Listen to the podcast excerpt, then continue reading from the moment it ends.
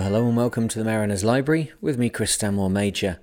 In this episode, we're continuing The Cruises of the Joan by W.E. Sinclair. We're on part 10. We're beginning the third part of the book, and that puts us in chapter 16.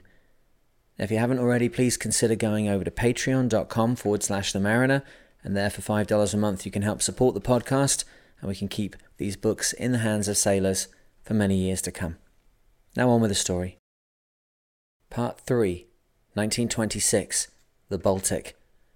Chapter 16 London to Copenhagen.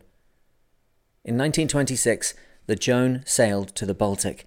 She went there by agreement with Mr. R. M. Jackson, who joined me for the first three weeks. She was to start the way the wind blew her. If it was easterly, we were going to go down the channel, and if it was westerly, we were going to go to the Baltic. The westerly winds were taking their turn in June, and we went with them. Our first passage from Erith to Skagen was the longest, and in order to keep the boat sailing continuously day and night, we adopted the usual system of watches four hours on and four off. My partner did not like this system, but as he could suggest none better, he stood his watch regularly with real or apparent cheerfulness. My own cheerfulness was often neither real nor apparent. The distance to Skagen is close on 600 miles, and we took nine days to sail it. In the present century, this is a long time to spend at sea. This does not mean that fair weather sailing possessed no interest for us. On the contrary, we preferred winds that drove us with ease and certainty to our destination. Whenever the Joan was fortunate enough to make a passage in these conditions, the sail afforded the crew great pleasure improved their health and temper, and encouraged them to continue the pursuit of the sport. Neither of us found a moment hang heavily, for there was always plenty to do. For the man on duty, time passed quickly in steering and watching, while for the man off duty, time passed still more quickly in cooking, cleaning ship, navigating, and sleeping. Healthy monotony is good for the nerves. One lady I know recommends sailing on a small yacht on this account. However jumpy, hysterical, or overwrought she was, a few days on a boat made her as steady as a rock. She puts it down in great measure to being so frightened that she had no time to think of her ordinary daily worries. Neither Jackson nor I had any worries. At least I had none myself. I expect our nerves got toned up enough to stand years of worry in the future. The last English mark we saw was Smith's Knoll on Sunday, June the 18th, and we made a landfall on the west coast of Jutland on Friday the 24th off the Lyngvig Light. Our true position was not quite where we had calculated it to be from our observations. I will say no more about this, although I am capable of inventing several excellent reasons to explain it. By noon next day, however, we knew to a mile or two where we were, and at that point we had to begin reefing down. We hove to after a few hours. It blew harder and harder, and I began to dislike the look of things. We knew our course, and we might have run, but the waves were big, bigger than I like them to be, and I thought it was foolish to run on our course when that course was near the land, and the winds and the current made that land more or less a lee shore. It would have been right enough if we could have kept on a beeline until we came to the Skaw Light, but how could we be sure of doing that? If we had to heave to under our tiniest sail, or even with a sea anchor, we ought to be further away from the land, and so while we had still the chance, we hove to under a small mainsail and jib and let the boat work her way slowly north from the shore. But all the time she was being carried up the Skagerrak by the wind and waves and stream. By nightfall, the wind had increased so much that we were compelled to lower our mainsail. We then hove to under foresail and for a few hours we ran under foresail, and I rejoiced to learn how safely and easily the yacht moved over the big breakers. During this period, we took an hour each at the tiller. Jackson flopped on the floor at once and spent the whole of his leisure hour resting or sleeping in his wet clothes. I always took mine off and turned in on the bunk for a proper rest. This plan paid, and too, I ate something each time. Jackson did not. He tried it, but the food refused to be swallowed. He couldn't endure the sight of it, he said. When we hove to and could both turn in on our bunks in a proper seaman-like manner, I made a saucepan full of hot porridge. Jackson found he could tackle this, and afterwards he used to swear by it. When he came with me the next year, he insisted on buying quantities of oatmeal. At last, we were so wet and tired that we hove to under mizzen and fore, and put out our sea anchor so that we might both be able to feed and sleep. After some 40 hours of thus trying not to go up the Skagerrak, I worked out our position by dead reckoning, and this put us a dozen miles north of the Skaw. In the circumstances, this was an alarming position. We had seen nothing of the land for two days. The sailing directions warned all vessels against heaving to in this quarter. The current was strong and ran direct to the rocky coast of Norway 30 miles further on, and these shores, they said, were frequently the destruction of those foolish vessels that neglected the advice. We went carefully over all the figures in our DR, hoped fervently that the answer was correct, set a trysail, and sailed south.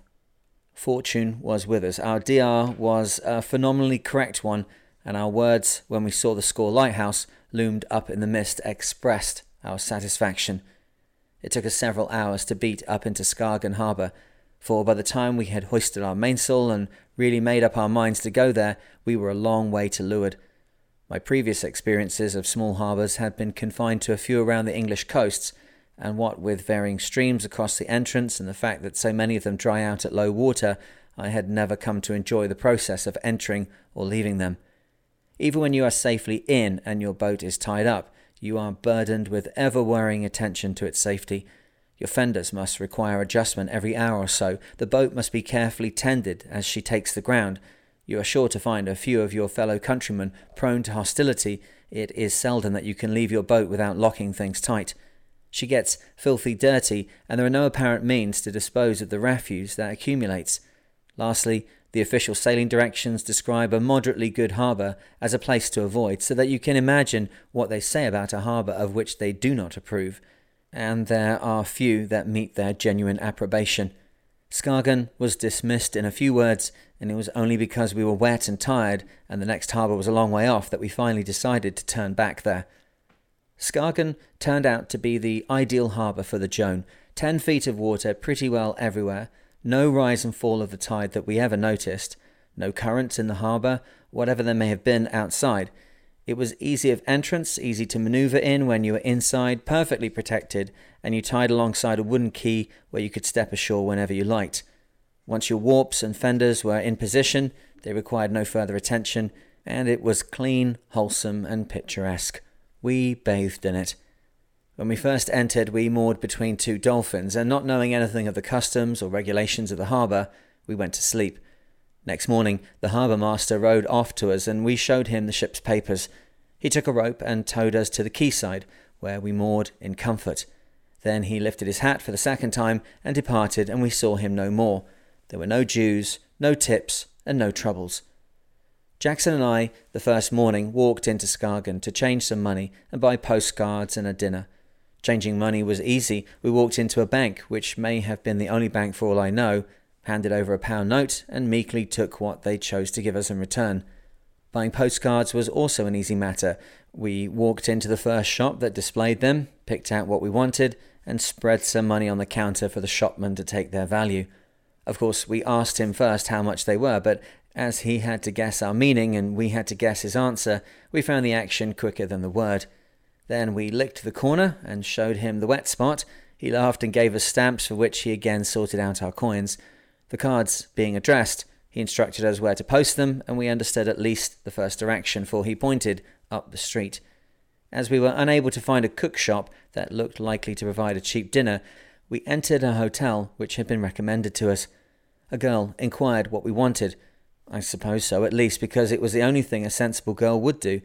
We tried her in English and German. We pointed to our mouths, which we opened and shut as though we were famished. She nodded pleasantly and fetched her manager, who, after testing us in all the languages at her command, concluded that we were hungry and said, Biff steak. Well, it's got to be a steak, I suppose, said Jackson. Our combined stock of gibberish wouldn't be able to get us anything else. We were served with a large steak and fried onions decorated with a couple of eggs. I thought the dish a pretty picture, but our appetites destroyed the picture rapidly.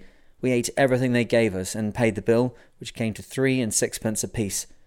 Later in the day, we grew thirsty and roamed the place trying to find a beer shop. Our first essay was unfortunate. We had to drink a potful of coffee and eat cakes and pay up. Jackson spoke his thoughts aloud. We'd better be more careful next time. Surely they sell beer somewhere. Most seaports have beer shops next door to the boats. The quayside is generally lined with them. I wonder if Denmark is a dry country. We wandered and examined many shops in vain until I saw one labelled Vinstu. The first syllable seemed familiar in spite of an unattractive nature of the second. The proprietor was a pleasant little old man who served us with bottles of Pilsner, stood us a drink of schnapps and English stout because we were foreigners, and because he got on well with Jackson. He told us all about his son and seemed pleased with our interest in his family affairs, although he grew frantic and tired with his efforts to make us understand. They were, I must say, futile efforts. At the end of them all, neither of us had an inkling of what he had been telling us. Ignorance of the local language was the cause of some inconvenience and much amusement during the cruise. Often we met people who spoke English, and occasionally their knowledge was useful. More often it was the cause of deeper misunderstanding, for they were so proud of their supposed ability that they thought I was a fool not to understand them, while they were convinced that they understood what I said. One at least of these conclusions was incorrect.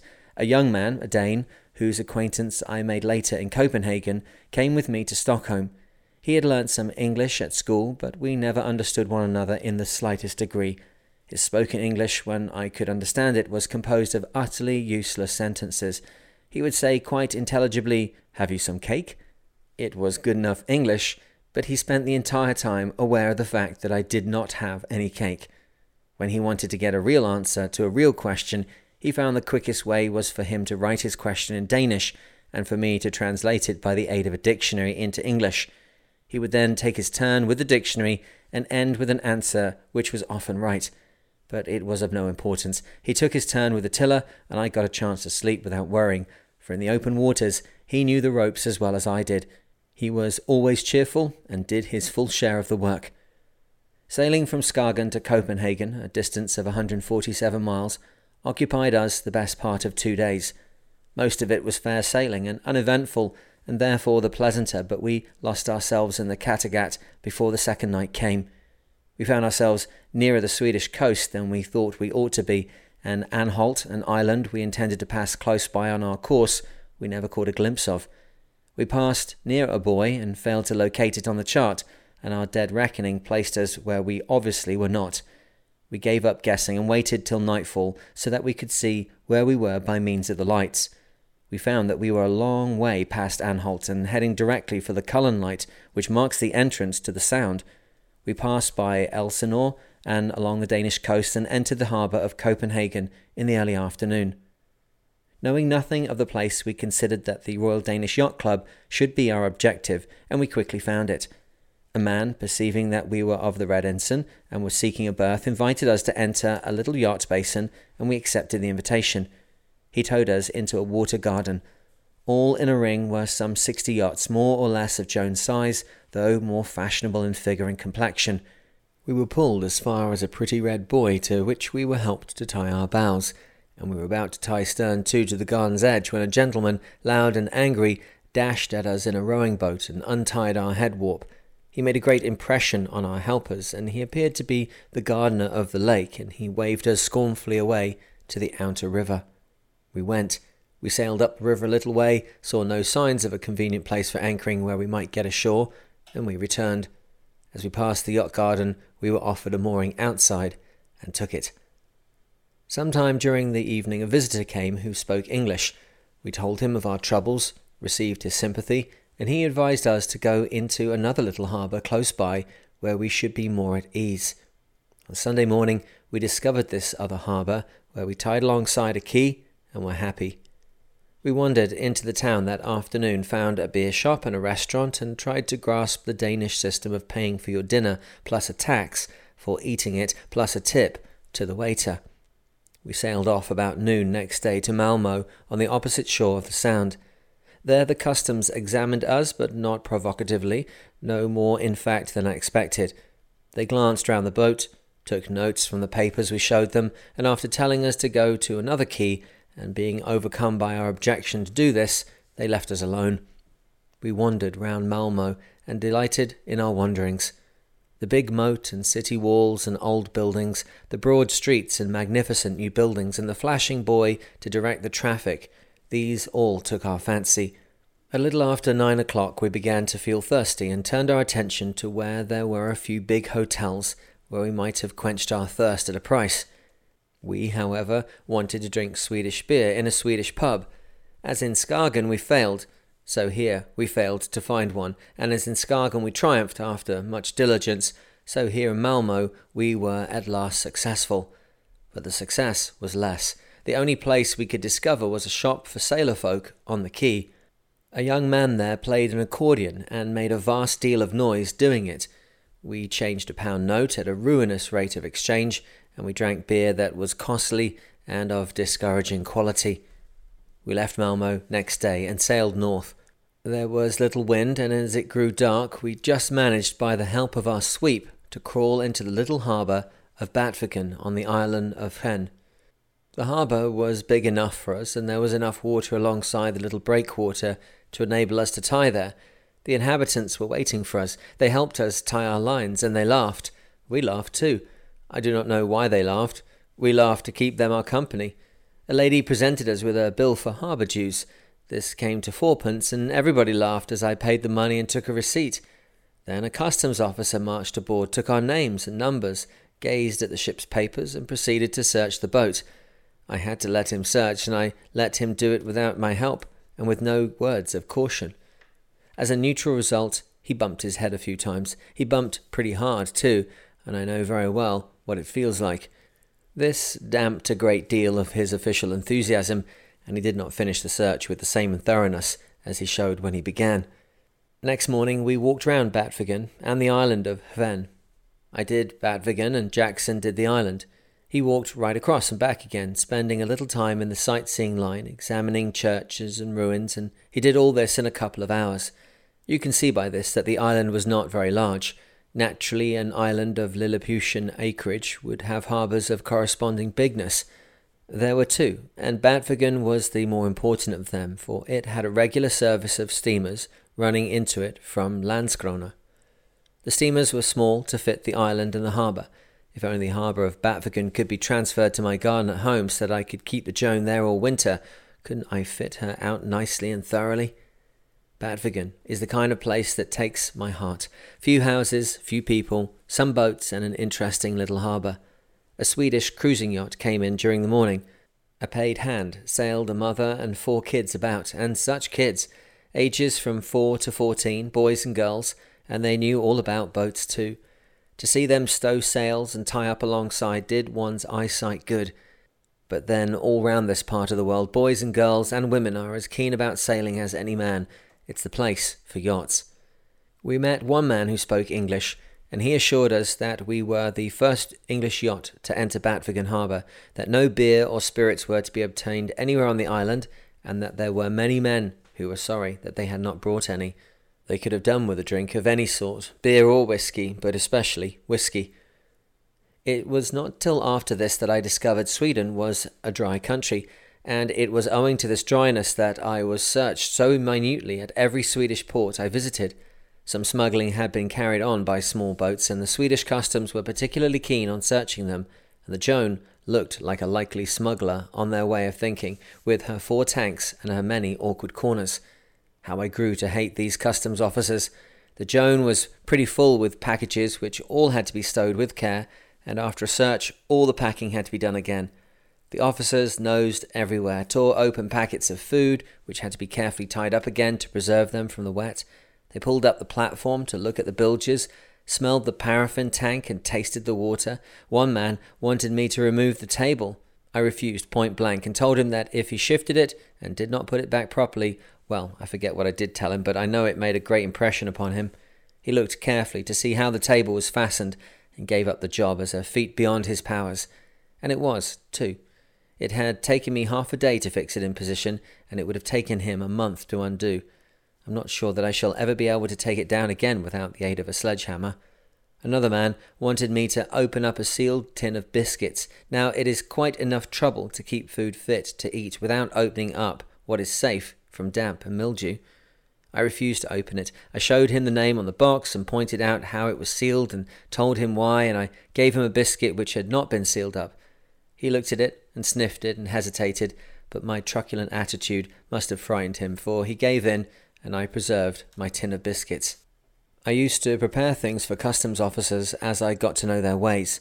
Five minutes intelligent work in the Joan's cabin could make it a fearful place to a clean and well dressed official. A pail of water slopped on the floor, and the boat hook, mop, broom, and sweep arranged to discourage entry. Charts, books, clothes scattered over the bunks as if I had just been saved from a shipwreck. Wet oilskins, placed so that no one could miss them, made a scene that repelled and disgusted a searcher. I used to watch their faces with glee and can easily recall the look of despair that overcame the determination to do their duty. From Batviken, we went in the afternoon to Helsingor. After failing to collide with a beautiful racing yacht, we tied alongside a coal wharf where there were a few fishermen and a water boat. There we were happy. Helsingor, or Elsinore, is the place where Hamlet lived. They told me that they had his house or tomb or monument or effigy or something else connected with his memory, and I was urged to visit the affair. But as I was not interested, I did not go. A week later, the town was to celebrate a specially round numbered anniversary of Hamlet's birth or death, I forget which, and the inhabitants of Helsingor thought that the Joan had come to see the show. The harbour is a fine little harbour. We obtained GMT and filled up with water and a harbour which will do those two things for the Joan is one to visit again. We stayed there during the whole of the next day, as the wind was foul for Copenhagen, and they told us there was a strong current in opposition also. In fact, a dozen or more sailing ships were brought up outside waiting for a fair wind to take them south through the Sound. Conditions changed next day, and we were able to make Copenhagen so that my partner could get back to London conveniently. Well, that's the end of today's reading. I hope you enjoyed it. If you haven't already, please consider going over to patreon.com forward slash the mariner, where for $5 a month you can help support this podcast. If you do want to engage with more of the content there, there's uh, unique videos, more podcasts, blogs, lots of different things, and a growing community of people who are interested in all things sailing. That's patreon.com forward slash the mariner.